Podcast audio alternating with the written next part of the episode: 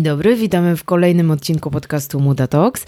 Muda Talks to jest wszystko, co dotyczy zrównoważonego rozwoju, ekologii, życia w duchu zero waste lub też less waste i też takiego, co dotyczy takiego szeroko pojętego ratowania świata, jeżeli możemy tak powiedzieć. I ten podcast założyły dwie dziewczyny. Ja się nazywam Ania Pięta. Ja nazywam się Martyna Sztaba, a dzisiaj jest z nami Jakub Jędrak, członek Polskiego Alarmu Smogowego, Krakowski Alarm Smogowy i Warszawa bez smogu. Z wykształcenia natomiast jest fizykiem, czyli mamy tutaj jakby szerokie pole i szerokie horyzonty. Od czasu do czasu publikuje na portalu smoglab.pl i okazjonalnie też naukaoklimacie.pl, który jest jeden z, naszym, z naszych ulubionych właściwie portali, dostarczycieli wiedzy. Cześć Jakubie. Dzień dobry. Jak mamy takiego specjalistę i aktywistę w temacie smogu, to może zaczniemy od tego, gdybyś mógł Jakub wyjaśnić, dlaczego w ogóle wszyscy się przejmujemy właśnie zmianami klimatu wtedy, kiedy jest nagle gorąco i właśnie wtedy, kiedy jest smog, bo bardzo często smog utożsamiamy, utożsamiamy ze zmianą klimatu. Czy to w ogóle ma coś wspólnego? Skąd ten smog się wziął? Rzeczywiście jest tak, że smog jest mylony ze zmianą klimatu. I to są dwa różne tematy, dwa różne problemy. One są ze sobą mocno powiązane, ale w takim pierwszym przybliżeniu to są dwie różne rzeczy. Ludzie, którzy się zajmują smogiem, dbają o ludzkie zdrowie, więc przejmują się tym, że w powietrzu jest za dużo pyłu, czyli powiedzmy dymu rozcieńczonego czy spalin, tlenków azotu, tlenków siarki, ozonu i część z tych substancji także wpływa na klimat, ale znacznie bardziej wpływają na klimat dwutlenek węgla i metan, to są dwa najważniejsze gazy cieplarniane i nimi się ci antysmogowcy, czy my antysmogowcy, nie zajmujemy.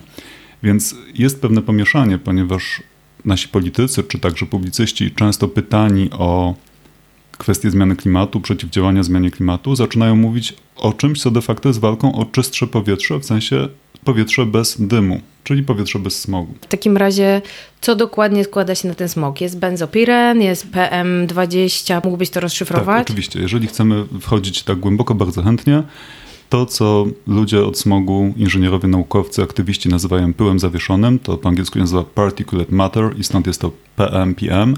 2,5 i 10 to jest od średnicy ziaren tych cząstek, które się unoszą w powietrzu. One mogą mieć bardzo różne kształty, bardzo różną wielkość, bardzo różny skład chemiczny, w zależności od tego, z jakiego źródła pochodzą, jak długo przebywają w atmosferze, co się z nimi dzieje.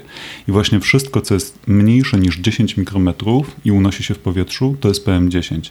A część tego PM10 to jest PM2,5. To jest wszystko, co jest mniejsze niż 2,5 mikrometra. Stąd są te liczby.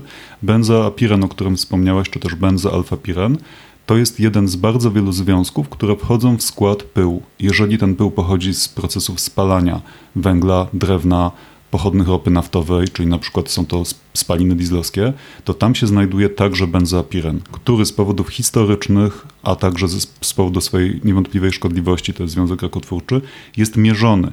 Jego powiedzmy kuzyni, podobne substancje chemiczne, podobnej budowie są również szkodliwe, ale na przykład nie są mierzone i benzoapiren jest takim reprezentantem całej rodziny. Czyli tak naprawdę myśląc o benzoapirenie, myślimy o całej rodzinie szkodliwych substancji, obecnych też na przykład w dymie papierosowym. A jak to się stało, bo wiesz co, jak na przykład byłam dzieckiem, to nikt nie mówił o smogu.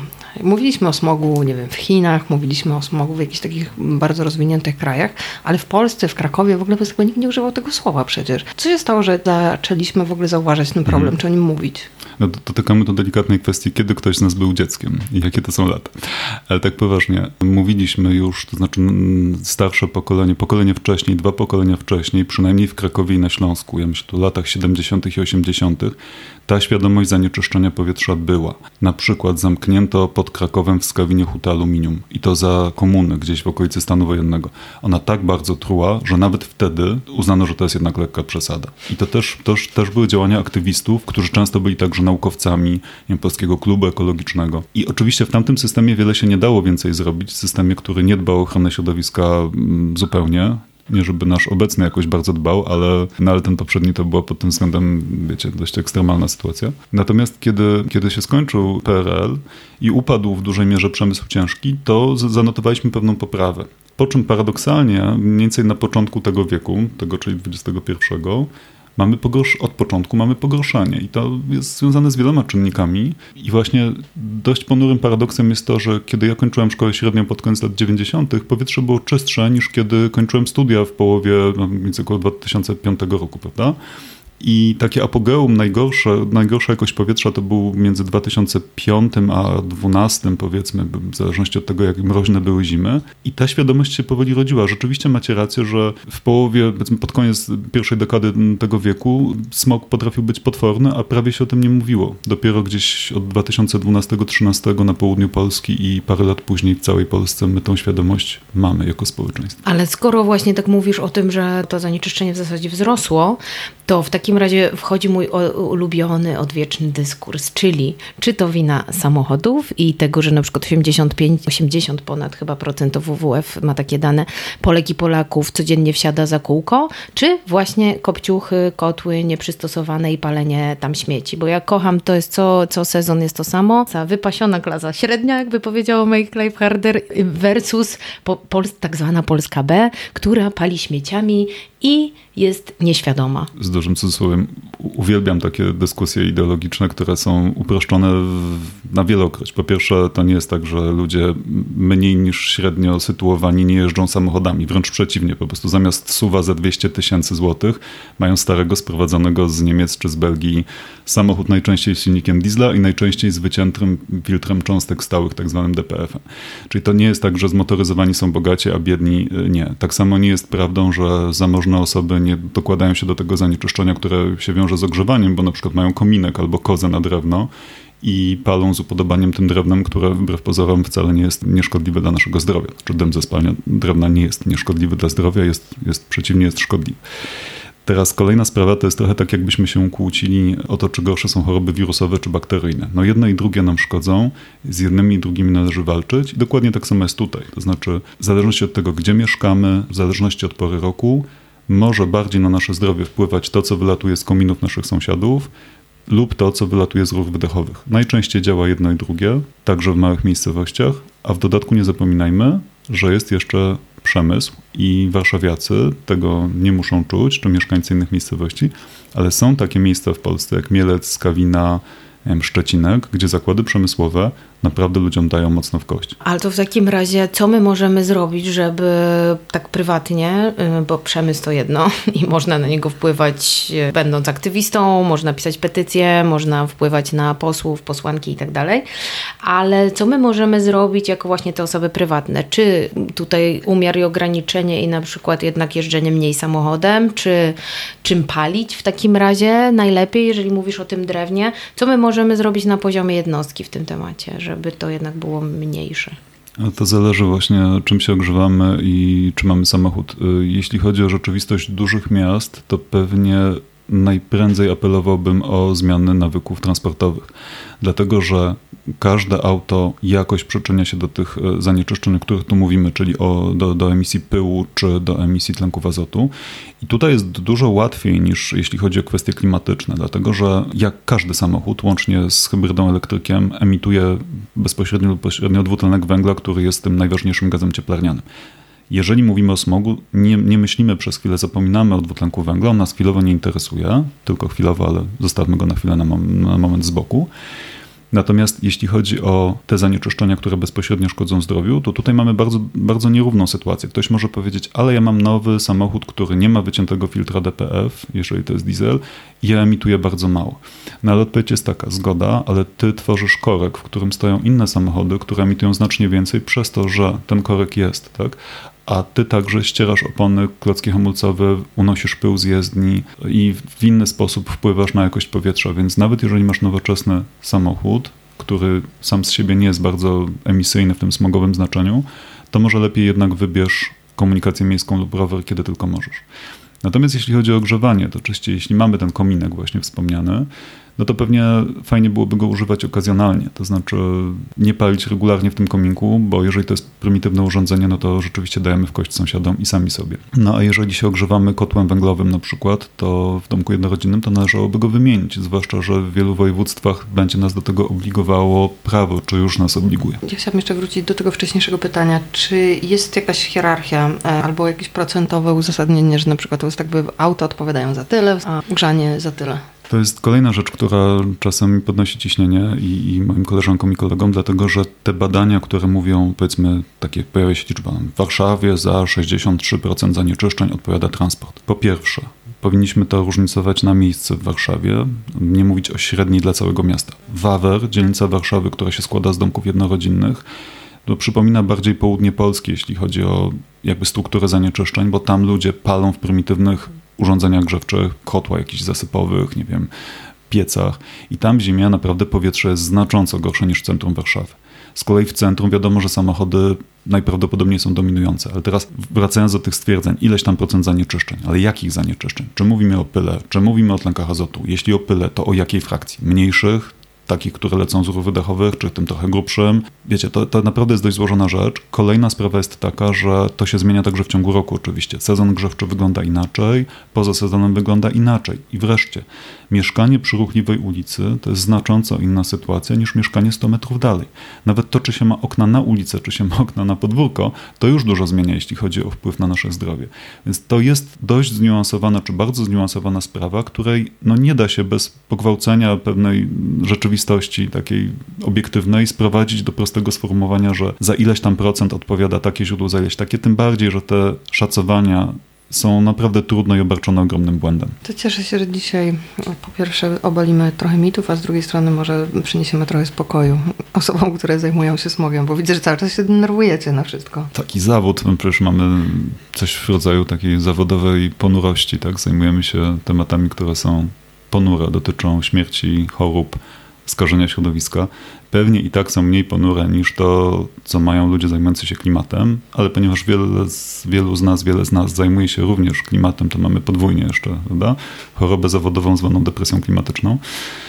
I to jest wszystko bardzo ponure i oczywiście jak teraz mówimy o tym, to znaczy, pomijając właśnie nasze, nasze zdenerwowanie na to, że ktoś upraszcza, upraszcza złożone problemy związane z zanieczyszczeniem powietrza, to, to ta druga emocja no to jest na pewno smutek i słuchając takich rzeczy też na pewno nie jest ludziom łatwo słyszeć o tym, że coś nam szkodzi, że sytuacja, jeśli chodzi o zanieczyszczenie powietrza, czy szerzej środowiska w Polsce, no nie jest różowa.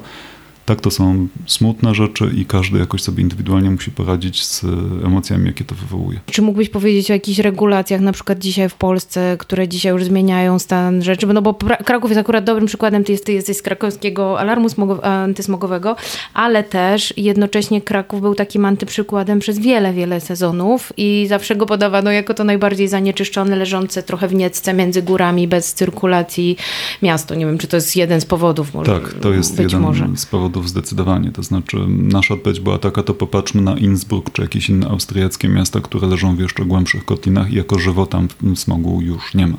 Także mm, góry górami czy wzgórza, ale my nie zmienimy geografii, nie przeniesiemy danego miasta. I ja bym tu nie chciał mówić jak krakowscy politycy, ale faktem jest, że Kraków nie był być może w Polsce najgorszy, natomiast był skandalicznie zanieczyszczonej części. Nie można się tak bronić. I był taki moment w 2012 roku, kiedy krakowski alarm smogowy zaczynał swoją działalność. W pewnym, pewnej powiedzmy konkurencji smogowej, to jest trochę tak jak sporty zimowe, wiecie, tutaj chodzi o średnie stężenie roczne pyłu PM2,5. Kraków był, jedna z krakowskich stacji była rekordowa w całej Unii Europejskiej. Były miejsca w Macedonii, w Bośni, gdzieś poza Unią, gdzie te wskazania były troszkę wyższe, ale był taki moment, że myśmy mieli prawie pięciokrotnie więcej niż takich, o, czy nawet pięciokrotnie więcej na przykład niż w Dublinie, który jest czysty tego pyłu. Tak? I to głównie zima to nabijała. I oczywiście to jest wina geografii i, i w wielu miejscowościach do dzisiaj to widać, yy, choćby w Małopolsce czy na Śląsku. Ale to jest oczywiście też wina źródeł. Jak, jak wyłączymy źródła, to smogu nie będzie. To, co się stało w Krakowie, to po latach batalii, w której uczestniczyli mieszkańcy, społecznicy i politycy, którzy dość szybko jednak zrozumieli, że to jest ważny temat, wprowadzono no, dość restrykcyjne ograniczenia, zakaz spalania paliwami stałymi, czyli węglem i drewnem i on wszedł w życie 1 września tego roku. Było vacatio legis, więc tak naprawdę zostało to uchwalone już dość dawno, ale przez kilka lat były wymieniane sukcesywnie paleniska. No i efekty widać.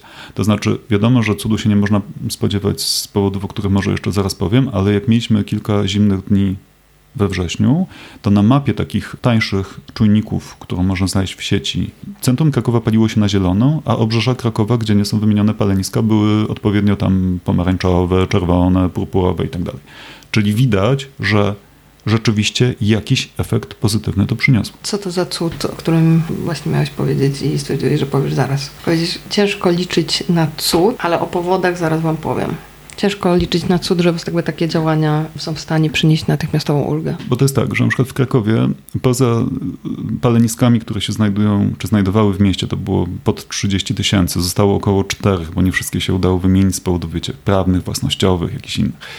No dobra, ale naokoło Krakowa jest kilkadziesiąt tysięcy palenisk, no i jak mamy bezwieczną pogodę, to te zanieczyszczenia napływają do Krakowa. Mamy też samochody. W Krakowie, jeśli chodzi o korki, ilość samochodów na mieszkańca nie jest znacząco lepiej niż w Warszawie czy Gdańsku. No, zakorkowanie tego miasta jest absurdalne, tak jak i w Warszawie. I mamy wreszcie przemysł. Mamy hutę, która kiedyś się nazywała Lenina i oczywiście emitowała więcej, ale dalej emituje nie wiem, jakie będą jej losy i tam się zdarzają nie wiem, pożary w koksowni, zdarzenia awaryjne i takie rzeczy. I to jest kolejne źródło zanieczyszczeń, więc napływ z zewnątrz, samochody i, i przemysł, także ze Skawiny z drugiej strony Krakowa, te źródła nie zostały wyeliminowane. Jeżeli będzie zimniej, bardziej bezwiecznie, to dalej będziemy mieli pewnie spore przekroczenia w Krakowie, ale one byłyby dużo większe, gdyby tuż pod naszymi nosami tam dymiło te prawie 30 tysięcy palenisk a już większość z nich nie dymi. Czy widzisz w miarę poszerzania świadomości mhm. też waszej działalności i tak dalej i poszerzania świadomości ludzi, że to rzeczywiście jakoś tam poza już oczywiście regulacjami odgórnymi, jakimiś legislacyjnymi, że to się jakoś zmieniło? Czy smog jest cały czas na tym samym poziomie, odkąd zaczęliśmy o nim bardziej poważnie rozmawiać? Obiektywnie, patrząc na twarde dane, takie fizykochemiczne, pomiary, tu jest pewien problem, dlatego że poza Krakowem, tym jaka jest jakość powietrza, ile mamy przede wszystkim w nim pyłu, bo to jest ten najważniejszy, najważniejsze zanieczyszczenie, jeśli chodzi o wpływ na nasze zdrowie, tym steruje pogoda w większości miejsc, bo w Krakowie na to wpłynęło także właśnie to, o czym mówiłem przed chwilą, zlikwidowanie ogromnej części palenisk na terenie miasta, ale w większości miast, nawet jeżeli o smogu się mówi od dawna i tą walkę się podejmuje, to ciągle te efekty realne są na tyle małe, na tyle mało palenisk zostało zlikwidowanych, już nie mówiąc o transporcie, który nie został w ogóle ruszony, że nie ma co liczyć na jakikolwiek efekt związany z naszą planową działalnością. Rządzi tym pogoda. Jeśli wieje, jest ciepło, no to zanieczyszczenia, jest mała emisja i są dobrze rozpraszane. Jeżeli mamy sytuację taką, że mamy na przykład wyż, inwersję, brak wiatru i jeszcze dodatku zimno, no to ludzie palą, zanieczyszczenia się nie rozpraszają i to jest ten smog w sensie ścisłym, bo my przez smog teraz mówimy zanieczyszczenia powietrza. Znaczy to jest taki wygodny synonim. Łatwiej jest powiedzieć krótkie słowo smog niż zanieczyszczenie powietrza. Ale tak naprawdę smog to jest, ściśle to jest taka sytuacja, kiedy mamy duże stężenia, prawda, tak dym wymieszany z mgłą na jakimś obszarze. I to się ciągle zdarza w wielu miejscach. Na to się nakłada zmiana klimatu, która sprawia, że zimy są coraz krótsze i cieplejsze. I porównując ze sobą lata, też to trzeba wziąć pod uwagę, bo możemy pomylić efekty naszych działań z efektem, który pochodzi wyłącznie od pogody. Teraz wracając do całej polskiej regulacji. W wielu województwach, już chyba w dziewięciu, są uchwały antysmogowe, które są łagodniejsze niż to, co wprowadził Kraków, ale też obligują mieszkańców do wymiany urządzeń grzewczych. Więc przypuszczalnie, jeżeli to wszystko wypali, w ciągu no niecałej dekady nastąpi z tego powodu poprawa w połowie Polski. Mówisz o samorządach, czyli już na poziomie województwa, ale czy jest jeszcze jakieś miasto poza Krakowem, które możemy uznać za przykład, za dobry przykład, albo za przynajmniej dobry kierunek? Takim miastem jest Skawina, która właściwie jest przyklejona do Krakowa podobnie jak, bo ja wiem, Konstancin do Warszawy, więc to można powiedzieć, że to jest taka dalsza dzielnica Krakowa. Dobrym i złym, bo tam są też potężne problemy z przemysłem, naprawdę bardzo poważne i, i to jest ponury temat ale tam samorząd no, poszedł na daleko idącą współpracę i z aktywistami, i, i, z rządem, i rzeczywiście tam, tam się odbywały różne fajne rzeczy, jak inwentaryzacje palenisk i jakieś programy gminne. Dobrym przykładem jest też to, co robi Rybnik. Już nie pamiętam, czy to było dwa lata temu, czy mniej, czy więcej, ale prezydent Rybnika skasował festiwal muzyczny. To to nie jest dobra informacja, ale dobra jest taka, że pieniądze zaoszczędzone, kilka milionów, z tego, że festiwal się nie odbył, zostały przeznaczone na wymianę kotów. Więc to nie znaczy, że w Rybniku nastąpiło nastąpiła znacząca poprawa, że wymieniono dużo palenisk, że wprowadzono inne rozwiązania i że powietrze będzie tam w tym sezonie grzewczym czyste. Tak jak powiedziałem, to zależy od pogody. A czy na poziomie globalnym mamy miasto, któremu całkowicie udało się wyeliminować problem smogu? Są miejsca, gdzie ten problem został tak znacząco ograniczony, że z naszej polskiej perspektywy właściwie to jest idealnie czyste. Natomiast jeżeli popatrzymy na to, co mówi Światowa Organizacja Zdrowia i na właśnie ten pył PM2,5, który, jak mówiłem, jest najważniejszy z punktu widzenia ochrony zdrowia, no to powinno go być średnio w powietrzu mniej niż 10 mikrogramów na metr sześcienny to jest y, średnia roczna. To jest z punktu widzenia Polski absurdalnie niska wartość, bo mamy bodajże w Puszczy Boreckiej, gdzie jest stacja tła, mamy takie albo wyższe stężenia. Samo tło u nas regionalne jest wyższe niż to. Tak? Natomiast, Co to znaczy tło regionalne? To znaczy, że jeżeli pójdziemy daleko od wszelkich rur wydechowych, kominów i tak dalej, to ten pył, który zawsze w powietrzu istnieje także ze źródeł naturalnych, z erozji gleby lokalnej czy, czy dalszej, z jakichś pożarów naturalnych, jest go na tyle dużo, że on znaczy on po prostu zawsze jest, tak? I on jest transportowany na dość duże odległości, więc w Puszczy Boreckiej, daleko od źródeł lokalnych nawet, mamy rejestrujemy pył, który, nie wiem, został wyemitowany przez elektrownię 500 km dalej, właśnie z pożaru lasu 100 km dalej, czy z jakiejś erozji kilometr dalej. Zawsze ten pył w powietrzu jest i zawsze był, zanim nawet istniała ludzkość. Tylko my się teraz dokładamy, dokładamy dodatkowe porcje, też o innym trochę składzie chemicznym. No i, ale wracając do waszego pytania, no świetne przykłady to jest Skandynawia. Oni też miewają problem w Norwegii na przykład z paleniem drewnem w kominkach, czy z emisjami ze statków. Niezłym przykładem jest Londyn, który sobie poradził z tym takim klasycznym zimowym londyńskim smogiem, który był absurdalnie wysoki w latach 50. I, i zabił w sumie 12 tysięcy ludzi w ciągu jednego epizodu. Ale też chyba dzięki temu, że stamtąd z aglomeracji londyńskiej kompletnie przemysł zniknął. Chyba to też spowodowało, że. Znaczy rzeczywiście przemysł. Tak, troszkę, troszkę masz rację, przepraszam, że wszedłem słowo. To jest tak, że tam elektrownie na przykład zostały. Ta elektrownia, która jest na którejś z okładek Pink Floydów y, na wyspie, tak? Battersea się chyba nazywa, nie pamiętam. W każdym razie ona sobie tam radośnie kopciła inna, ale głównym źródłem smogu londyńskiego było około chyba miliona palenisk na węgiel. I to, że Londyńczycy palili gorszym węglem, bo ich gospodarka ciągle się spłacała po wojnie, to, że też mieli dużo mm, autobusów dieslowskich, no głównie to były piece. No i w pewnym momencie, jak się zdarzyła niekorzystna pogoda, w 52 roku w grudniu, no to efekt był taki, że w krótkim czasie zmarło dodatkowo 4 tysiące, a w nieco dłuższym następne 8. I od tego czasu Londyn wprowadził bardzo poważne, daleko idące regulacje, trochę przypominające te krakowskie, czy może na odwrót, i ten problem zanieczyszczeń z kominów został rozwiązany, ale teraz Londyn boryka się z zanieczyszczeniami z samochodów. Ma bardzo wysokie stężenia tlenków azotu, na przykład, które są takim, jakby, taką sygnaturą zanieczyszczeń emitowanych przez silniki spalinowe. No ale niemniej jednak coś z tym robi. Sadiq Khan znacząco jest pod tym względem nieporównywalnie bardziej zaawansowany i, i z oddaniem z tym walczy niż jakikolwiek włodarz jakiegokolwiek polskiego miasta. Jeszcze mówiłeś o tym Innsbrucku. Może jest coś ciekawego a propos Innsbrucku, kto, czym chciałbyś się podzielić w kontekście Krakowa? Co nie, oni ja, zrobili? Ja, ja, ten Innsbruck przywołałem, bo z tego co pamiętam, to jest jakaś podstawowa geografia, przepraszam, nie mam w tej okay. mapy w głowie, ale on jest po prostu w głębokiej dolinie. Na takich miast, czy szwajcarskich, czy austriackich, czy niemieckich pewnie by można wymienić dużo. Chodziło mi tylko o to, że Położenie w kotlinie nie może być wymówką, ponieważ istnieją miasta w kotlinach, które są, mają czyste powietrze. Ja cały czas się odnoszę do Europy.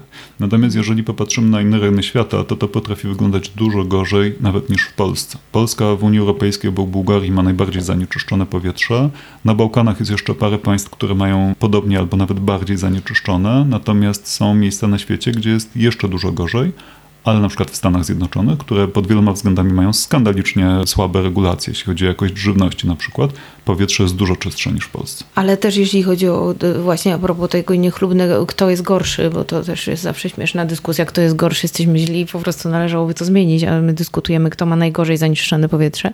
I za każdym razem, jak jest przykład naj, największej ilości miast o zanieczyszczonym powietrzu, to najwięcej ich przypada na Polskę w Europie. My jesteśmy takim jakimś czerwonym punktem. Powiedz mi, na ile to jest nie tyle prawda, ale na ile temu ulegać, a na ile po prostu gdzieś tam, bo teraz powiedziałeś trochę coś innego, więc może to jest kolejny mit do obalenia. Bo... Nie, nie, ja powiedziałem, że jest jednym obok Bułgarii z naj, dwóch najbardziej zanieczyszczonych w Unii Europejskiej. Ale że mam, możemy mieć czystsze powietrze niż jeszcze gdzieś indziej, tak? No, ale to Jak, jeszcze... porównuje się bardzo często na przykład Kraków do, do Pekinu czy Chin, a gorzej mieliśmy niż w Indiach czy... czy... E, znaczy tu trzeba zachować naukowy rygor i ścisłość. Są takie chwile, kiedy rzeczywiście nawet we Wrocławiu czy właśnie w Krakowie powietrze akurat chwilowo jest lepsze niż, nie wiem, w New Delhi albo gdzieś w Pakistanie albo gdzieś w Chinach. Ale jak weźmiemy średnią roczną, a na to powinniśmy patrzeć, a tam zwykle jest dużo gorzej i średnia wychodzi nieporównywalnie gorsza tam niż u nas. Znaczy nieporównywalnie kilka razy. Fakt, że jak my się śmiejemy w naszych wewnętrznych żartach, no taki Pekin to troszkę oszukuje, bo mu nawiewa też tego pyłu z pustyni Gobi. Tak samo jest w krajach arabskich, afrykańskich. Duża część tej masy pyłu to jest po prostu pył pustynny czy jakiś inny pył z erozji. Że powiedzieć, że to taki doping, oni oszukują. Powinno się liczyć tylko to, co jest z emisji, prawda, z samochodów, z kominów. Ale tak poważnie to no, no, Mongolia czy Kazachstan, czy tego typu miejsca ale też takie kraje właśnie o ciepłym klimacie. No, Indie są świetnym przykładem miejsca, gdzie jest skandalicznie zanieczyszczone powietrze z bardzo wielu powodów. No niemniej jednak my chwilami miewamy stężenia takie jak w najgorszych chińskich smogach. Ten nasz smog z stycznia 2017 to no, stężenia, które się pojawiły w Rybniku, ale nie tylko tam, no, były absolutnie takie jak, jak w tych rekordowych sytuacjach w Chinach, w Pekinie czy w Mandżurii, znaczy ponad 1000 mikrogramów pyłu PM2,5. Przy tych stężeniach to te urządzenia pomiarowe, one przestają być wiarygodne, wręcz się czasem pompy na przykład wyłączają, bo, bo filtr jest tak zapchany pyłem, że pompa nie jest w stanie zapewnić przepływu powietrza na odpowiednim poziomie i zdaje się, że się wtedy wyłącza. I, i mamy te najcenniejsze, najpiękniejsze dane, najwyższe mamy stracone. A jeżeli chodzi o jakość danych i wiarygodność tych danych, no bo tych stacji jest kilka, są też e, prywatne projekty, tak jak na przykład Early i tak dalej. Każdy Tak. z nich ma swoje własne mierniki. Komu ufać, komu nie ufać? Kto ma najlepsze informacje? GIOŚ, czyli Inspektorat Ochrony Środowiska, dawniej wojew- wojewódzkie główne, tak? I oni mają metodę tak zwaną referencyjną, czy równoważną z referencyjną. Jedna to jest taka, że się po prostu waży filtr przed ekspozycją, wkłada się do urządzenia, waży się go, jak już ten pył się na nim zebrał i stąd i z, ze znanego przepływu powietrza mówi się, jakie było stężenie. To jest najlepsza metoda. Druga jest optyczna, tam się rozprasza się światło na tych, na tych cząstkach, mniejsza z tym, w każdym razie ona też jest dokładna, jeżeli to jest stacja państwowa. Nie ma co wpadać w jakąś taką paranoję podejrzliwości, że oni oszukują, fałszują, wyłączają specjalnie. Nic takiego raczej nie ma miejsca, przynajmniej nieregularnie i to są dokładne dane. Na przykład te czujniki natomiast, o których wspomniałaś, tych wszystkich firm komercyjnych, one są znacząco mniej dokładne. One dostarczają czegoś, co w żargonie się mówi o danych półilościowych, czy, czy jakościowych nawet, czyli ponieważ ich jest dużo, to one pokazują taką, taki rodzaj mapy, czy też zmienności w czasie. Patrzymy sobie na jakiś region i widzimy, o tutaj jest zielono, tu jest czerwono, pomarańczowo, a potem to się zmienia, na przykład po zachodzie słońca robi się wszędzie bardziej czerwono, bardziej purpurowo. To jest taka informacja właśnie jakościowa, co najwyżej półilościowa. Niedokładność tych czynników potrafi być bardzo duża i tutaj punktem odniesienia powinno być tych kilkaset stacji państwowego monitoringu, które są w Polsce. One są dokładne. Skoro jesteśmy takim czerwonym punktem na tej mapie Europy i badania podają, że corocznie y, ginie jedno małe miasteczko w Polsce na, na choroby u- po- powiązane no, z układem oddechowym i tak dalej. W ogóle to jest też pytanie, jak się to mierzy, ale że ginie małe miasteczko, czyli około 50 tysięcy osób z tego powodu, właśnie między innymi zanieczyszczenia powietrza. Dlaczego my nadal, no jak ja stoję na przystanku i czekam na autobus albo tramwaj, to tak średnio liczę około 80 samochodów, w których jedzie jedna osoba. Dlaczego my nie umiemy, czy to jest zbyt abstrakcyjne, czy gdyby smog był czarnego koloru, bo słyszałam też taką tezę. On jest To- czarnego koloru. Tak, ale tak naprawdę, że wisi nad tobą po prostu ogromna czarna dziura i chodzi za tobą ten smog, który wytwarzasz na przykład, albo smog od kogoś innego i, Tak. i jakby po prostu to widzisz. Czy wtedy myślisz, żeby to nam bardziej podziałało na głowę? Znaczy on na pewno jest bardziej widoczny niż właśnie kwestie klimatyczne, przynajmniej do, do niedawna były. Dwutlenku węgla w powietrzu nie widać, a już taki rozcieńczony dym w odpowiednich miejscach w odpowiedniej porze widać, więc ludzie czasem widzą, przynajmniej jak wyjdą na przykład troszkę wyżej i spojrzą w kotlinę, w której jest ich miejsce. Nie wiem dlaczego tak jest. Przypuszczam, że to jest jednak nasze przyzwyczajenie do wygody, do tego, że bardzo ciężko zmieniamy swoje nawyki, właśnie te transportowe że może masz rację, że za mało widać, że samochodem rzadko unosi się czarna chmura dymu, co nie znaczy, że ten samochód nam nie szkodzi. Teraz jeśli chodzi o te zgony, to to nie są liczby wyssane z palca, natomiast należy je dobrze rozumieć, bo raczej lepiej myśleć o skróceniu oczekiwanej długości życia. I to w Polsce jest między rokiem a dwoma latami, w zależności od regionu. Czyli to jest tak, że my żyjemy krócej. Gdyby smogu nie było, to byśmy żyli trochę dłużej. Po czym no, liczba zgonów byłaby z grubsza taka sama, tylko następowałaby później. Więc y, to porównanie z miasteczkiem wymierającym, ono jest nośne i fajne, ale ono jest nie do końca precyzyjne. Poza tym umierają głównie ludzie starsi. I my, wiem, że to zabrzmi brutalnie, ale broń Boże nie cynicznie, my jesteśmy przyzwyczajeni do tego, że w naszych warunkach, gdzie nie ma wojny i chorób takich zakaźnych, które kiedyś zabijały ludzi młodszych, umierają przeważnie ludzie starsi. To jest to samo, co z falami upałów w lecie. Fala upałów potrafi zabić ogromną liczbę osób i to może, no nie powiem, że przejść niezauważone, ale na przykład lekko podwyższona umieralność przechodzi niezauważona i może kilkaset osób dodatkowo umrzeć w ciągu jednego lata w dużym mieście, czy bardzo dużym mieście. I właściwie nikt z tego powodu nie podniesie jakiejś specjalnej paniki, jeśli nie, nie spojrzy do danych epidemiologicznych. Tu jest tak samo, to znaczy jeżeli my nie popatrzymy na statystyki, to my tego po prostu tak łatwo nie zobaczymy.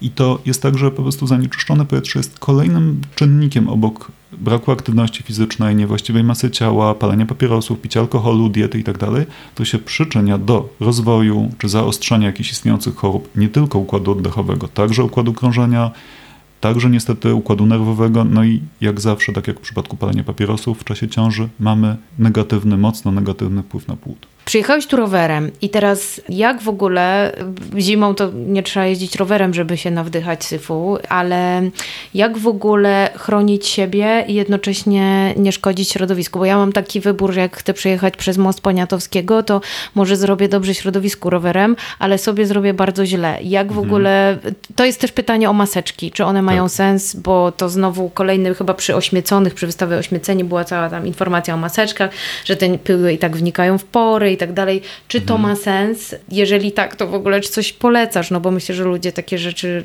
lubią wiedzieć. Troszkę o tych maskach się mówiło w mediach i było trochę zamieszania i to generalnie jest tak, że te osoby, które najbardziej masek potrzebują, mają najwięcej przeciwwskazań do ich noszenia.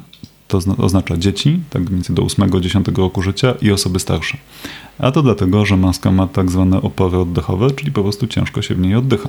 Są tacy, co nawet specjalnie ubierają maski, żeby ćwiczyć mięśnie oddechowe, nie żeby się chronić przed pyłem. Więc to jest pierwsza rzecz, to jest duży dyskomfort, żeby nie powiedzieć tortura. Jeszcze chodzić to pół biedy, ale biegać albo jeździć na rowerze. ja osobiście, to nie jest może dobry przykład, ale o ile na przykład zawsze jeżdżę w kasku i tego bardzo pilnuję, to nie jeżdżę w masce nigdy, dlatego że mnie to po prostu dusi.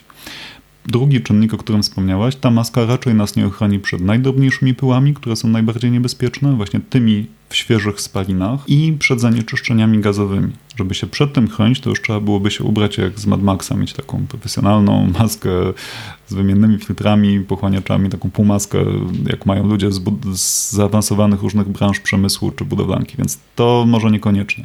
Maska generalnie tak, może, może pomóc, może działać, są na to badania, ale jest właśnie, tak jak mówiłem, sporo przeciwwskazań, także taka, że jak maska nam zawilgotnieje i zalegną się tam jakieś grzyby czy pleśnie, to wdychamy dodatkowo te zarodniki.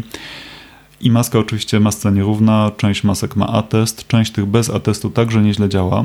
Wiem to, bo kiedyś miałem straszną awanturę z producentami masek, którzy do mnie oburzeni po jakimś programie się odezwali, że ich maski co prawda nie mają odpowiedniej, nie spełniają odpowiedniej normy państwowej, tak jak wszystkie maski budowlane, ale są dobre i oni mają jakieś testy. No w porządku, więc ja nie chciałbym nikogo skrzywdzić mówiąc o tym, natomiast to, co ma atesty, to są maski, które możemy kupić w, w, sklepie budowlanym różne. Natomiast jeszcze trzeba zadbać o to, żeby one przylegały dobrze do twarzy, co w przypadku ludzi z brodą na przykład no, jest prawie niemożliwe. Więc jakby... no, ale to myślisz, że co, nie ma to w ogóle sensu? To kogo by to najlepiej chroniło? No bo czy rzeczywiście tylko w warunkach jakiejś tam ciężkiej pracy, gdzie w ogóle jesteś na, narażony na pył? Na duże zapylenie grubym pyłem, takim właśnie jak w budowlance, czy w kopalni, czy gdzieś, to, to są nieporównywalne stężenia do tego, co mam na ulicy, więc ja, ja bym powiedział, że nie zachęcam i w takiej sytuacji ciężkiego zimowego smogu pewnie warto, natomiast też bym zalecał z własnego doświadczenia i, i, moich znajomych, to, to takie dwie obserwacje. Po pierwsze, jeżeli się będziemy tak bardzo tym, znaczy powinniśmy się smogiem przejmować, tak jak nie powinniśmy palić papierosów. Natomiast pamiętajmy, że dodatkowo sobie dokładamy stresu, więc jak już nie możemy naprawdę nic zrobić, to spróbujmy o tym nie myśleć. Tak, no tak jest i nie zabije nas to tak łatwo. Natomiast są dwie sytuacje przynajmniej, kiedy ludzie w młodym wieku czy takim średnim mogą się zastanawiać nad wpływem zanieczyszczeń, to jest ciąża i to, jest, to są choroby typu astma czy PHP. Ja najczęściej jak mówię takie rzeczy, mówię do ludzi no, młodszych od siebie albo w swoim wieku, którzy raczej nie, nie mają tych chorób, więc oni są najmniej narażeni ze wszystkich grup społecznych. Znaczy, nie,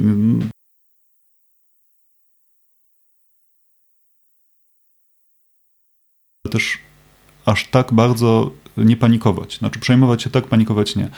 I jeśli chodzi o rower, to ja bym raczej zalecał wybór trasy, gdzie natężenie ruchu jest małe, po prostu unikanie tych miejsc, gdzie jest dużo spalin, bo właśnie nie, nie, nie zabezpieczymy się przed nimi w 100%, a jeśli chodzi już e, o most Poniatowskiego, to ja bym go unikał z powodu ryzyka wypadku bardziej niż. O wiem, niż to jest w ogóle ciężki temat. Na zewnątrz maska niekoniecznie czasami, a co w środku, co w domu? To I są tak, te odświeżacze. O, tak, tak, ja mam z tym problem o tyle, że oczyszczacze biorą prąd na przykład e, z węgla mm, w naszym ale, kraju. Tak, ale lodówka też bierze, czy czajnik no tak. elektryczny, który nawet bierze więcej. Na ile to działa w ogóle? Działa. I to, to jest właśnie, to jest pozytywna informacja, bo z tymi maskami to jest tak, o, no może trochę, nie bardzo, ale oczyszczacze i tu absolutnie nie powiem jakich firm, bo nie, nie będziemy nikomu robić reklamy, jest ich dużo.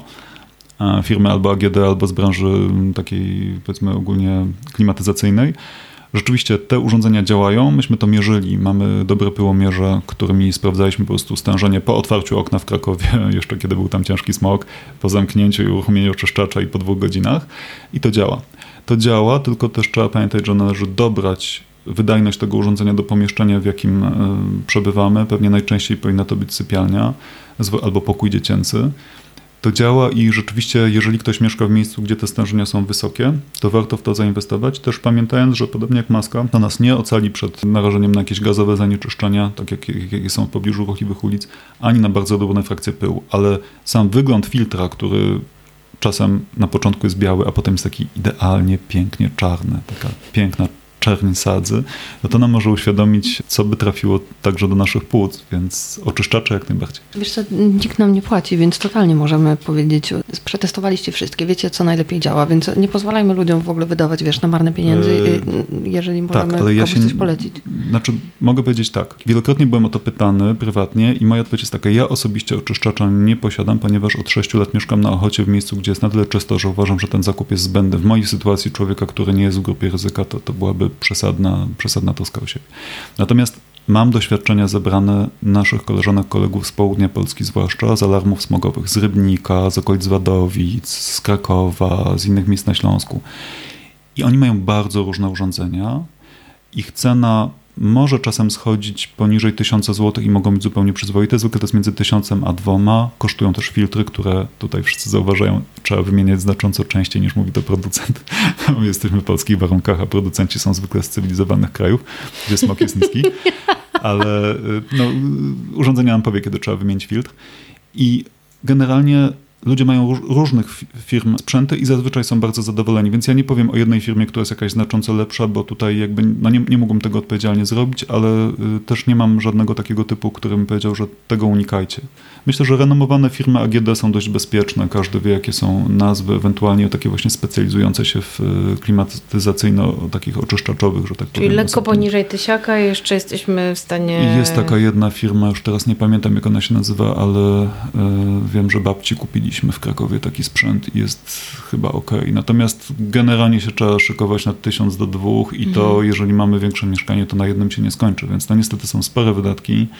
No niemniej to, to naprawdę coś daje, ale też pamiętajmy, że, o właśnie, to jest bardzo ważne, bo jeżeli mieszkamy nawet w bloku w dużym mieście, to dalej możemy mieć różne źródła ognia otwartego. Możemy mieć piekarnik gazowy w kuchni, e, kuchenkę i możemy mieć, e, możemy mieć piecyk gazowy jeszcze w wielu miejscach w łazience. I teraz uwaga, smog jest szkodliwy, ale tlenek węgla, czyli czad, jest znacząco bardziej szkodliwy. Więc jeżeli my, broniąc się przed smogiem, pouszczelniamy wszystko, zabarykadujemy się, to nie dość, że będziemy mieli duszno w mieszkaniu, w sensie będzie dużo dwutlenku węgla, to jeszcze możemy się zaczadzić, bo tlenek węgla będzie powstawał w takim, takiej sytuacji pewnie chętniej, bardziej niż gdyby było to dobrze wietrzone, a w dodatku nie będzie miał jakiegoś naturalnego ujścia. Więc bardzo proszę y, wszystkich nas, żebyśmy pamiętali, że zalecenia kominiarzy czy strażaków dotyczące tlenku węgla, tym bardziej jak się ogrzewamy piecem węglowym czy takim urządzeniem, są podstawowe i pierwsze. Jeżeli wszystkie te rzeczy, te zalecenia spełnimy, zapewnimy ciąg,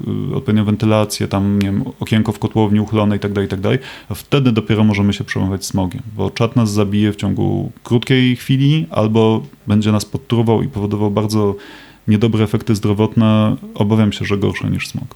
Priorytety tak zwane. Dosyć ważny wątek, który też podnoszony jest zawsze w trakcie trwania zimy i więcej się o tym mówi, więcej media o tym piszą, a mianowicie mm, pozwów, które, które mieliśmy całkiem niedawno i -hmm. Grażyna Wolszczak, która wygrała mm -hmm. i Mariusz Szczygieł chyba, tak? Nie wiem, czy Sztur? Ktoś tak, tam jeszcze. jeszcze, jeszcze I wygrali i ja trochę liczyłam na te rzeczy, że to stworzy taki precedens dla innych. Czy jest, czy masz taką wiedzę, czy to stworzyło jakąś falę po prostu pozwów i czy to w ogóle ma sens? To ma sens podnoszenia świadomości świadomości, to ma sens też jakiegoś nacisku na państwo polskie.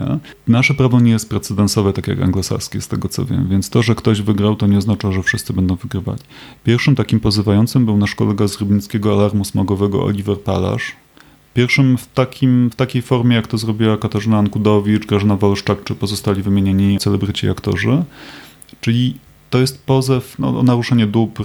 No, nie, nie, nie ma bezpośrednio prawa do życia w czystym powietrzu, ale są inne dobra, inne prawa, które są naruszane przez fakt, że żyjemy w takiej sytuacji jak w Rybniku. No i teraz niesprawiedliwość, jak wiadomo, życie nie jest sprawiedliwe, polega na tym, że Oliver przegrał, mimo że żyje w znacząco bardziej zanieczyszczonym powietrzu niż, niż pani Wolszczak czy panowie Szczegieł i Sztur, a oni wygrali. Trafili na bardziej świadomego sędziego czy sędzinę i po prostu wygrali ten proces. Teraz no jest taka wizja, że lawina pozwów zrujnuje państwo polskie, ale państwo polskie się raczej nie da zrujnować i to widać też w procesie Olivera, kiedy kol po kolejnym odwołaniu już mm, przysłano jakiegoś bardziej zaawansowanego prawnika, żeby bronił państwa przed tymi roszczeniami obywateli. Przy czym wszyscy oni dają oczywiście te ewentualnie wygrane pieniądze na cele charytatywne, nie dla siebie. Oliver także, więc to jest bardzo ważne do zaznaczenia. Jako sposób budzenia świadomości jak najbardziej, natomiast obawiam się, że to, ta droga nas nie uratuje. Pytanie, którego nikt ci nigdy nie zadał, a bardzo chciałbyś odpowiedzieć. Albo jakieś wyjaśnienie na temat smogu lub mit, którego szczególnie nie znosisz, obalić.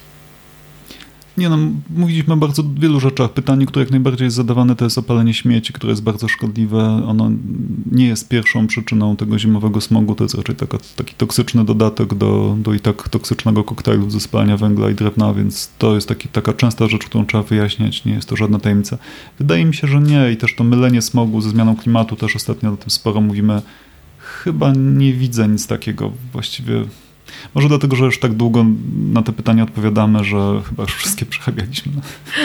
Skończona pula, duża, ale skończona pula pytań. To jeszcze ostatnie pytanie. Chciałabym, żebyś polecił naszym słuchaczom i słuchaczkom książkę albo film, które jakoś szczególnie Cię inspirują.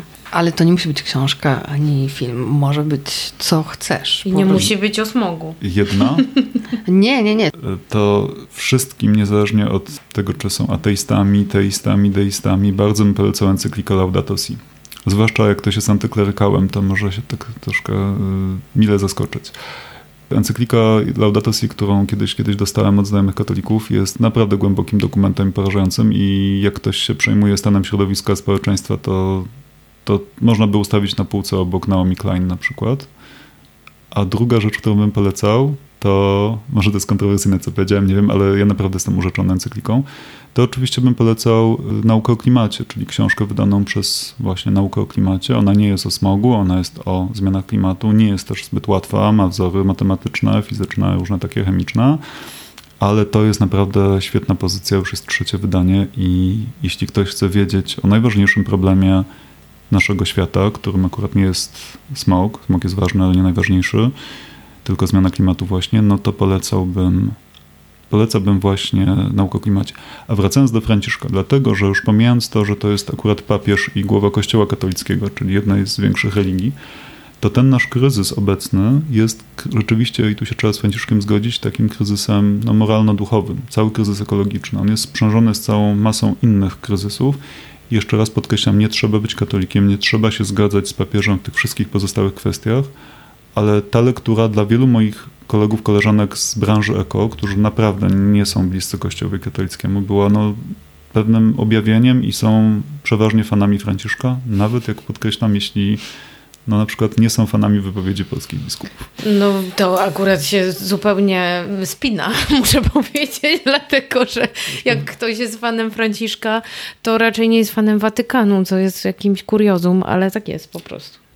No, tak Trochę z nim jak z Jezusem chyba, wiesz, że to co mówił Trochę. Jezus to chyba ma niewiele wspólnego dzisiaj z nauką Kościoła. To już nie podpada pod kwestię smogu, więc się nie ośmielę wypowiedzieć, e. natomiast e, Laudato Si naprawdę jest, jest urzekającym tekstem. No dobra, to słuchaj, to co? W takim razie zapraszamy do śledzenia e, polskiego alarmu smogowego, krakowskiego alarmu słodowego tak. i warszawskiego alarmu. Warszawy bez smogu. Warszawa bez smogu, ja to mylę cały czas, przepraszam. Warszawski bo... oczywiście też można śledzić, tam koleżanki i koledzy sobie działają bardzo prężnie. Oni akurat nie, nie są w naszych strukturach, ale się oczywiście znamy, tam kolegujemy i mieliśmy wspólne różne akcje, petycje. Więc jak najbardziej tak, że no niestety my wszyscy jesteśmy sfrustrowani tu w tych warszawskich organizacjach i ruchach miejskich, bo nasze apele o jakieś zmiany no, odbijają się jak groch o, o, o ścianę. Słuchaj, no chyba życzymy Ci, żeby żeby, żebyś ty i twoi koleżanki i koledzy się po prostu mniej denerwowali. Życzymy wam, żeby Polacy rozumieli sens smogu. No. dziękuję. Chyba już dobrze rozumieją znacznie gorzej ze zmianą klimatu, więc my jesteśmy w tej uprzywilejowanej pozycji o smogu, mówią wszyscy politycy, nawet ci z Konfederacji. To o. z kolei my wytniemy. Widzisz? Dobra, życzymy dziękujemy. nam większej świadomości tego, czym oddychamy i mniej y, samochodów, no po prostu. Na rowery. Idziemy na rowery, tak. Dziękujemy Ci bardzo. Dziękuję bardzo.